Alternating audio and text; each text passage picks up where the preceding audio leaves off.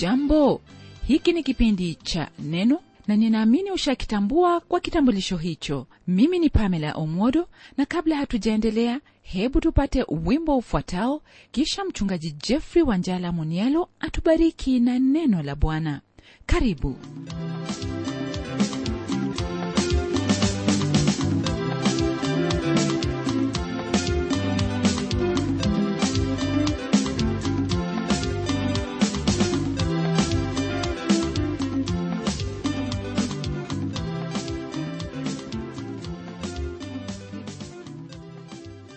katika maisha haya ili uwe mtu uliyefanikiwa pamoja na kuishi na watu kulingana na vile ambavyo yahitajika. Yani kwa amani ni vyema kwako kufahamu kwamba ni lazima uwe na hekima hiyo ambayo itakusaidia kufanya hivyo. Lakini kutokana na jinsi ambavyo mtu yaweza kuwa akizungumza hivyo ndivyo ambavyo utafahamu iwapo mtu huyo ana hekima au hana hekima. Hasa ndugu msikilizaji na nena habari za wale ambao ni wana wa mungu yaani wewe ambaye umemwamini yesu kristo kama bwana na mwokozi wa maisha yako. Iwapo umemwamini yesu kristo kama bwana na mwokozi wa maisha yako ni lazima ufahamu kwamba unahitaji hekima ili kwamba uweze kuyanena hayo ambayo yanatokana na hekima pamoja na kutenda vitendo ambavyo vyaonyesha hekima hiyo ambayo unayo inayopatikana katika yesu kristo. Msikilizaji karibu kwenye somo letu siku hii ya leo ambapo tutaendelea kuona jinsi ambavyo mungu huijaribu imani yetu kutokana na jinsi ambavyo twatumia ulimi wetu.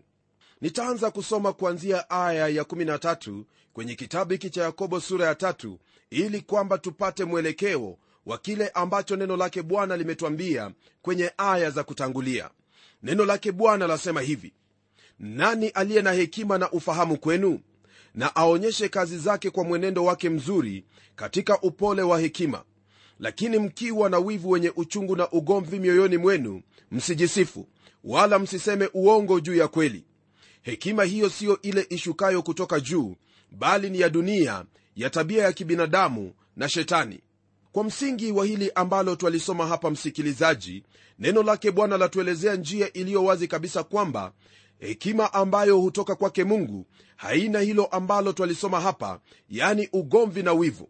Unapotafakari kuhusu habari hizo ambazo neno lake bwana lasema basi utafahamu kwamba mtu akiwa na maarifa yeye huwa na majivuno kwamba amejifunza mengi mno. Lakini mtu akiwa na hekima basi anakuwa na ule unyenyekevu kwamba hajui mengi zaidi. Ndugu msikilizaji lililopo katika maisha yako ni kuangalia iwapo haya ambayo neno lake bwana lasema la kuhusisha wewe. Maana neno lake bwana latuambia kwamba hekima hiyo ambayo haishuki kutoka juu ambayo ni ya dunia ya tabia ya kibinadamu tena ya shetani ni hekima ambayo mara nyingi hufanya watu kuwa na wivu wenye uchungu na ugomvi katika mioyo yao. Na kwa kufanya hivyo ndugu msikilizaji watu hao huwa ni watu ambao wanamkana mungu kutokana na yale ambayo wanayanena pamoja na kile ambacho wanakitenda. Kama vile nilivyokuwa nimesema kwenye kipindi kilichopita haiwezekani hata kidogo ndugu yangu kuishi kwa kulaani na kufanya ugomvi kwa siku sita na kisha kwa siku ambayo ni ya mungu yaani siku ya kumwabudu bwana unaingia na kuimba kwaya au kufanya mambo pale kanisani. La hasha! Unapofanya jambo kama hilo fahamu kwamba kile unachokifanya wewe mwenyewe unajidanganya na pia unajaribu kusema uongo juu ya kweli hiyo jambo ambalo haliwezekani hata kidogo. Neno lake bwana kwenye aya ya 16 laendelea kwa kutwambia kwamba maana hapo palipo wivu na ugomvi ndipo palipo machafuko na kila tendo baya. Kulingana na aya hii ndugu msikilizaji ningelipenda ufahamu kwamba ule ulimi ambao hauzuiliki unazaa wivu na ugomvi mambo ambayo huleta mchafuko na kila kazi ambayo ni mbaya. Maandiko yanatuambia waziwazi kwamba mungu siyo mwanzilishi wa michafuko. Na kwa taarifa yako ndugu msikilizaji michafuko yote ambayo twaiona hapa ulimwenguni hiyo michafuko imeletwa kwa kazi yake ibilisi ambayo ametumia kiungo kidogo nacho ni ulimi.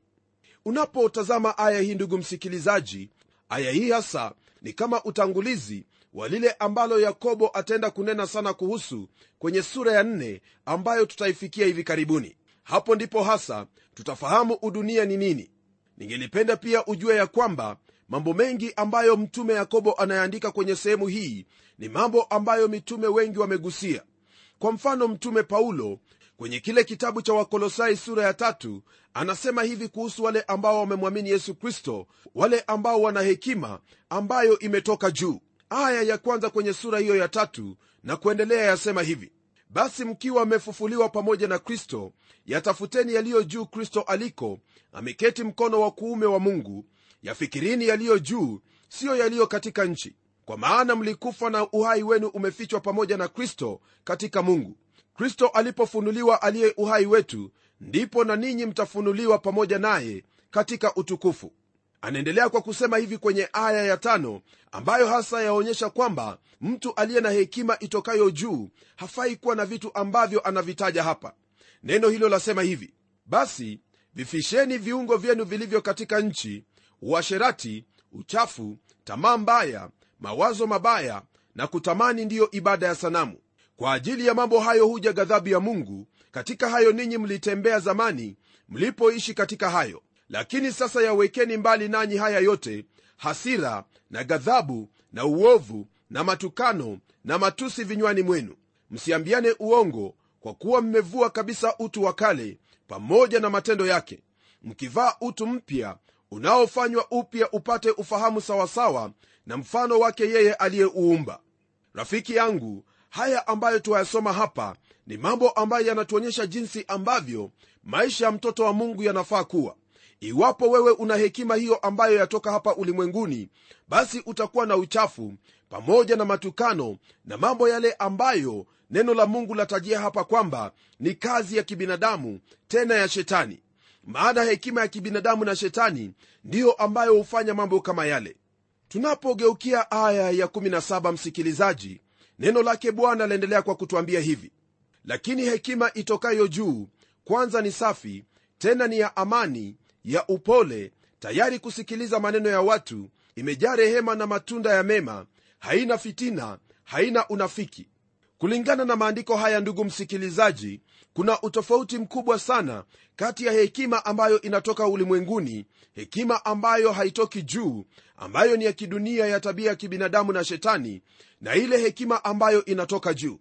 Hekima hiyo ndugu msikilizaji ni hekima ambayo inatoka kwake mungu hekima ambayo neno la mungu latuambia kwamba kwanza ni safi hii ikiwa na maana kwamba haina mchanganyiko wowote ule wala dosari yoyote ile. Hekima hiyo ni ile dhahiri kabisa ambayo haijafanywa kuwa haina uzito wowote ule. Ni hekima iliyo na uzito wake kama vile inavyohitajika. Mtume yakobo anasema waziwazi kwamba hekima hii ni ya amani tena ina upole tayari kusikiliza maneno ya watu imejaa rehema na matunda mema haina fitina haina unafiki. Lile ambalo ningependa kukuuliza ni hili. Iwapo ndugu msikilizaji una hekima basi mambo haya ni lazima yawe ndani yako. Lakini kama hauna hekima wewe daima ni mtu ambaye haupendi amani wala hauna upole wala hauna ule utayari wa kusikiliza maneno ya watu mara nyingi wewe unafikiri kwamba ndiwe wafahamu zaidi swali linapokuwepo wajiona kwamba waweza kutatua basi fahamu kwamba hekima kama hiyo haitoki kwake mungu. Neno la mungu pia laendelea kwa kutwambia kwamba hekima hiyo imejaa rehema na matunda mema. Haina fitina haina unafiki. Je mwenzangu unapojitazama katika maisha yako hekima uliyo nayo inatokana na nani? Inatoka wapi hekima hiyo iwapo hekima yako yatoka kwake mungu basi ni lazima hekima hiyo itakuwa kwa jinsi hii ambavyo neno lake bwana limetwambia pasipo hivyo ndugu yangu basi hekima hiyo yako itakuwa ni hekima isiyotoka juu bali ni hiyo ya dunia ya tabia ya kibinadamu na shetani. Ni jambo la kawaida ndugu yangu kumwona mtu ambaye anajisifu sana na kujifanya kana kwamba anajua kila kitu yeye si tayari kuyasikia maneno ya watu kwa kuwa anajihesabu kuwa ni bora kuliko wenzake wote. Jambo hilo ndugu msikilizaji ni vyema kwako kujiepusha nalo na hasa ikiwa wewe ni mtoto wa mungu jiepushe na mambo kama yale maana mambo kama yale ndiyo ambayo huleta mchafuko na kila tendo ambalo ni baya. Kwa hivyo ni vyema ufahamu kwamba iwapo wewe utaanza kuleta ugomvi pamoja na michafuko katika kanisa lake bwana wewe ni mtu ambaye haupo pamoja na bwana na lingine pia ni kwamba haufanyi kazi pamoja na mungu bali wewe umekuwa kinyume chake mungu. Mungu anachukia wale ambao hupanda mbegu za ugomvi miongoni mwa ndugu. Maana leo hii kumekuwepo na watu wengi ambao wamevunja makanisa wamefanya watu wa mungu kutawanyika kwa sababu zao wenyewe na uchoyo wa mioyo yao lako ni kufahamu kwamba jambo kama hilo halitoki kwa mungu na wala halifai kutoka katika yeyote anayejiita kuwa ni mwana wake mungu. Tunapoendelea kwenye aya ya 18 ambayo pia ni ya kumalizia sura ya tatu neno lake bwana latuambia hivi na tunda la haki hupandwa katika amani na wale wafanyao amani.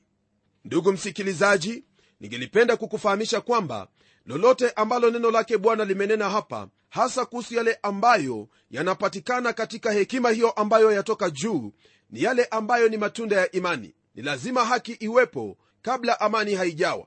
Hakuna njia yoyote ile ambapo amani yaweza kupatikana bila kuwepo na haki. Kuna siku ambayo neno la mungu latuambia kwamba haki na amani zitakumbatiana au kuhusiana. Hiyo ni katika zaburi ya 85 aya ya 1 lakini kama vile unavyofahamu wakati huwa sasa haki na amani hazijuani. Lakini kuna wakati huo ambapo zitabusiana na kukumbatiana maana haki itakuwa imetawala na amani itapata nafasi.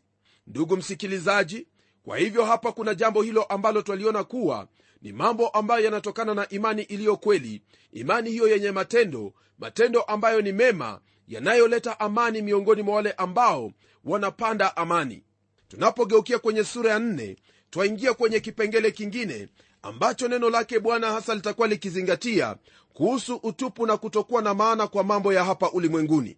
Katika sura hii yakobo atazungumzia kuhusu maswala kadhaa. Kwa mfano mambo ya ulimwengu ni nini? Mkristo anawezaje kupigana na shetani? Maisha yako yana kusudi gani?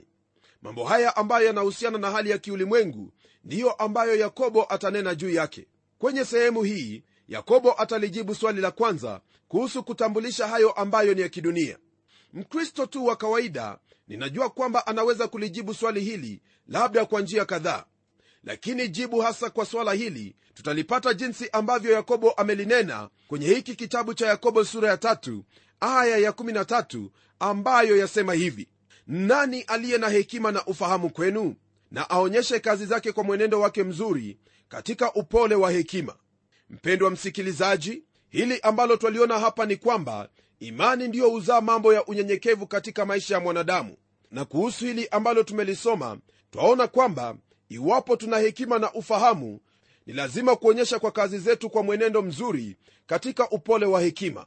Hasa jambo hili lina maana ya imani hiyo ambayo ina matendo. Na tena kwenye kile kifungu cha 17 neno lake bwana latuambia kwamba lakini hekima itokayo juu kwanza ni safi tena ni ya amani ya upole tayari kusikiliza maneno ya watu imejaa rehema na matunda ya mema haina fitina haina unafiki. Ndugu msikilizaji ninapenda kuendelea kwa kusoma tena andiko lingine ambalo pia linatuambia sana kuhusu mambo ambayo yanaambatana na somo kuu kwenye sura hii ya nne. Nayo ni aya ya16 ambayo yasema hivi maana hapo palipo wivu na ugomvi ndipo palipo machafuko na kila tendo baya. Na hayo ambayo tumekuwa tukiyatajia ndugu msikilizaji waweza kuyabainisha na kufahamu kwamba hasa aya hii ya16 inatuonyesha lile ambalo ni la kidunia halisi. Na hii hali basi ndiyo imeharibu kazi ya bwana katika maabada na mikusanyiko nyingi ya watu wa mungu. Ndiposa kama vile nilikuwa nimesema hapo awali kuna migawanyiko mingi miongoni mwa kongamano za watu wa mungu na pia dini za uongo pamoja na mambo yasiyofaa katika nyumba yake bwana zimezuka leo hii. Kunayo roho ya fitina michafuko na wivu katika kanisa lake bwana. Haya ndiyo mambo ambayo yakobo anayaita kuwa ni mambo ya dunia mambo ambayo yameumiza kazi yake bwana. Tukielewa na kufahamu kwa jinsi hiyo basi kile ambacho mungu ananuia kutuzungumzia kupitia kwa yakobo tutakifahamu vyema katika sura hii ya nne. Anaanza kwa kusema maneno yafuatayo kwenye aya ya kwanza. Vita vyatoka wapi na mapigano yaliyoko kati yenu yatoka wapi? Si humu katika tamaa zenu zifanyazo vita katika viungo vyenu? Mambo haya ambayo neno lake bwana latajia hapa ndugu msikilizaji ndiyo mambo ambayo yamemsumbua mwanadamu katika maisha yake. Mambo haya ni mambo ya fitina na wivu ugomvi pamoja na yale ambayo yamo ndani ya mwili wa mwanadamu kama vile tamaa za mwili. Mambo haya ndiyo ambayo yamemhangaisha mwanadamu mno kiasi kwamba yakiwa ndiyo yanayoendelea kuwepo maishani mwake maisha hayo huwa ni maisha ambayo hayajui amani yoyote ile. Yanakuwa ni maisha ambayo yamejaa vita vitupu. Msikilizaji fahamu kwamba lolote lile ambalo unalolifanya iwapo unapigania jambo lolote iwapo latokana na tamaa ambayo ii ndani yako basi hilo ndilo ambalo limekuwa shida tangu hapo awali mtu wa mungu yakobo anaendelea kwa kutwambia hivi kwenye aya ya pili. Mwatamani wala hamna kitu mwaua na kuona wivu wala hamwezi kupata. Mwafanya vita na kupigana wala hamna kitu kwa kuwa hamwombi neno hili latuelezea waziwazi kwamba kwa sababu ya tamaa na wivu ambazo zimo katika mioyo ya watu hizo zimemfanya kuelekea kwenye hali hiyo ya kuwa na vita na hata kufanya maisha yake kuwa kama maisha ya mnyama maana anaua na kuona wivu lakini hawezi kupata. Ndugu msikilizaji hili ambalo neno lake bwana latuambia hapa ndilo ambalo hasa latuelezea kinaga ubaga kuhusu roho iliyoko ulimwenguni. Wakati ambapo roho hiyo ya ulimwengu inaingia katika kanisa basi kile ambacho unacho ni kanisa ambayo ni ya kiulimwengu. Je rafiki msikilizaji wafikiri kwamba kule kwenye uwanja wa vita ndipo kuna ubaya mwingi? Naam ni kweli kwamba kuna ubaya mwingi maana kuna maafa. Lakini unapoingia katika baadhi ya makanisa na pia katika ndani ya mioyo ya wanadamu utafahamu kwamba kuna ubaya mwingi zaidi kuliko vile vita ambavyo unavyoviona. Katika ulimwengu wa biashara twaona kwamba hayo ndiyo ambayo huendelea vivyo hivyo katika vyama vya kisiasa na mambo mengi tu ambayo utaona kwamba kwa sababu ya tamaa kwa sababu ya kujitakia wao hufanya vita na kupigana hata wengine kuuana lakini mwisho wa yote hawapati lolote. Wewe kama mtoto wa mungu ningelipenda kukufahamisha kwamba kwa kuwa umezaliwa mara ya pili kwa imani katika yesu kristo wafaa kuwa tofauti kabisa. Maana roho wake mungu anakaa ndani yako. Na roho wake mungu sio roho wa ugomvi wala si roho wa fitina au wa wivu bali roho wa mungu ni roho mtakatifu ambaye anakusaidia ili kwamba uweze kuyatenda hayo ambayo wafaa kuyatenda katika mapenzi yake mungu. Kumbuka kwamba ndugu msikilizaji neno lake bwana kwenye kile kitabu cha yohana wa kwanza sura ya pili aya hiyo ya 16 lina haya ya kutuambia kuhusu mambo ya dunia.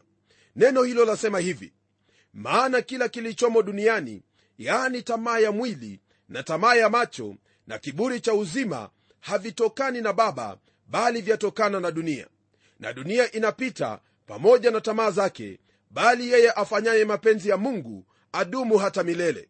Na lako ndugu msikilizaji ni kutenda hili ambalo neno lake bwana limekwambia hapa yaani utende mapenzi yake mungu kwa kujazwa roho mtakatifu na kuishi kulingana na neno lake nawe utadumu milele na utapokea hilo ambalo umeliomba. Lakini iwapo una roho hiyo ya ulimwengu utakuwa unapigana usiku na mchana utakuwa na fitina utakuwa na husuda utakuwa na ugomvi na utaleta michafuko katika kila sehemu ambayo utakwenda. Lakini kwa kuwa wewe ni mtoto wa mungu ninauhakika kwamba hayo siyo ndiyo mambo ambayo wataka kuyafanya na wala siyo mambo ambayo unanuia kuyatenda. Ila kwa kuwa sisi ni dhaifu ni vyema basi kumtegemea roho mtakatifu wa mungu ambaye atakusaidia ili uweze kuyatenda hayo ambayo yamo katika mapenzi yake mungu. Na unapotenda hayo ambayo yamo kwenye mapenzi yake mungu neno lake mungu lasema kwamba utadumu milele na pamoja na hiyo utapata kile ambacho umekuwa ukimwomba mungu sala na dua kwayo. Kwenye aya ya tatu katika kitabu hiki cha yakobo neno lake bwana laendelea kwa kutwambia hivi. Hata mwaomba wala hampati kwa sababu mwaomba vibaya ili mvitumie kwa tamaa zenu. Waona hayo ndugu yangu? Ni kweli kwamba waweza kumuuliza mungu chochote kile naye mungu yuwaweza kukutendea. Lakini iwapo wamwomba mungu chochote hicho ili kwamba uweze kujivunia mbele za wenzako au kwa usawa kabisa kutumia hicho unachokiomba kwa tamaa zako mwenyewe basi wewe hauwezi ukapokea hicho. Je ndugu yangu unapoomba jambo lolote lile kutoka kwake mungu unaliomba kwa sababu gani? Nia yako na kusudi lako hasa ni lipi? Ni vyema kujiangalia na kujichunguza iwapo maombi yako yamekataliwa kwa sababu ulikuwa na nia mbaya. Aya ya nne nayo yaendelea kwa kutwambia hivi. Enyi wazinzi hamjui ya kwamba kuwa rafiki na dunia ni kuwa adui wa mungu? Basi kila atakayekuwa rafiki wa dunia hujifanya kuwa adui wa mungu. Ninajua kwamba ndugu msikilizaji neno lake bwana linaponena habari ya kuwa rafiki wa dunia tayari unaelewa roho ya dunia ni ipi na mambo yale yaliyomo katika dunia ni yapi.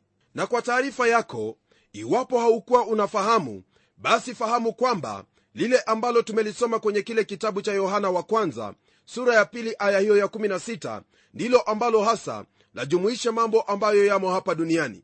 Katika dunia watu hutaka kufanya vile ambavyo wanataka kufanya wao hufanya kile ambacho kimo moyoni mwao kulingana na vile tamaa zao zinavyowaongoza. Na mtu anapofanya hivyo basi yeye hufanye kile ambacho ni kinyume na mungu na hiyo ndiyo sababu neno hili lasema kwamba yeyote anayekuwa rafiki wa dunia huyo anakuwa ni adui yake mungu. Nawe ndugu msikilizaji iwapo utajadiliana au kushusha kanuni zako basi neno lake bwana la kuita kuwa wewe ni mzinzi kwamba umemwacha mungu na umegeukia na kufuata yale mambo ambayo yanaleta hukumu ya mungu juu ya maisha yako. Kumbuka kwamba tamaa ambayo imo ulimwenguni pamoja na yale yote ambayo huendelea ulimwengu hayamo katika mapenzi yake mungu. Na kwa kuwa hayamo katika mapenzi yake mungu basi hukumu ya mungu ndiyo ambayo inasubiri kila mmoja ambaye anayatenda mambo yale. Mpendwa msikilizaji ni vyema ulifahamu jambo hili na kulifuatia sana maishani mwako usije ukajipata katika hali hiyo ambayo inakufanya wewe kuwa adui wake mungu kwa sababu umetelemka chini na kukumbatia kanuni za kiulimwengu.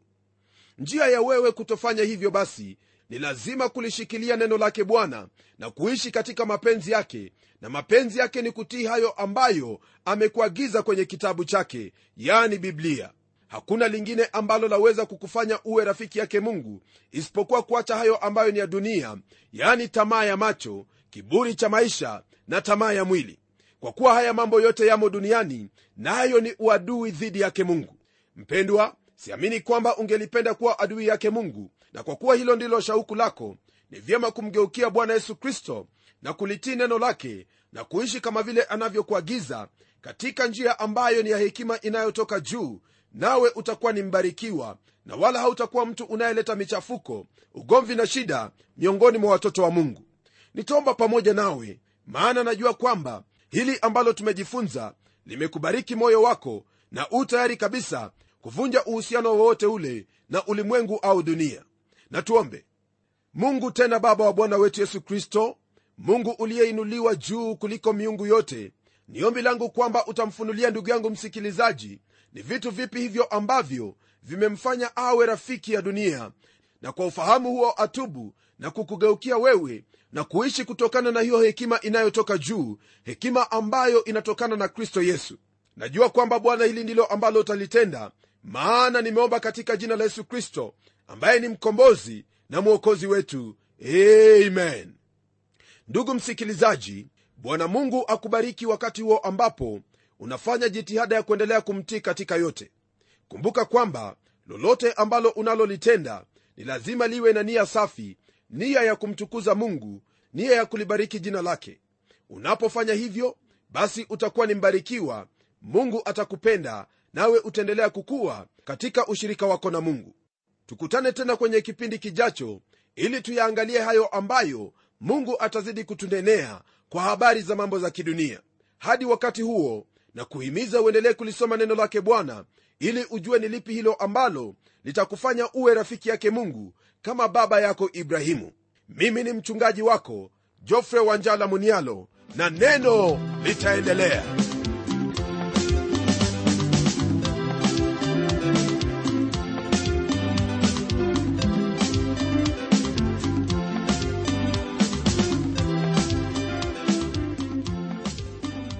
Kufikia hapo msikilizaji wangu najua kwamba baraka umezipokea na iwapo una swali au pendekezo uitume kwa anwani ifuatayo. Transworld radio sanduku la posta ni 21514 nairobi. Kisha uandike code namba ambayo ni 00505 kenya. Nitarudia tena. Transworld radio sanduku la posta ni 21 514 Nairobi, kisha uandike code namba ambayo ni 00505 Kenya. Hebu tukutane tena kwenye kipindi kijacho kwa mibaraka zaidi. Ni mimi mtayarishi wa kipindi hiki Pamela Omodo nikikuaga kwa heri na neno litaendelea.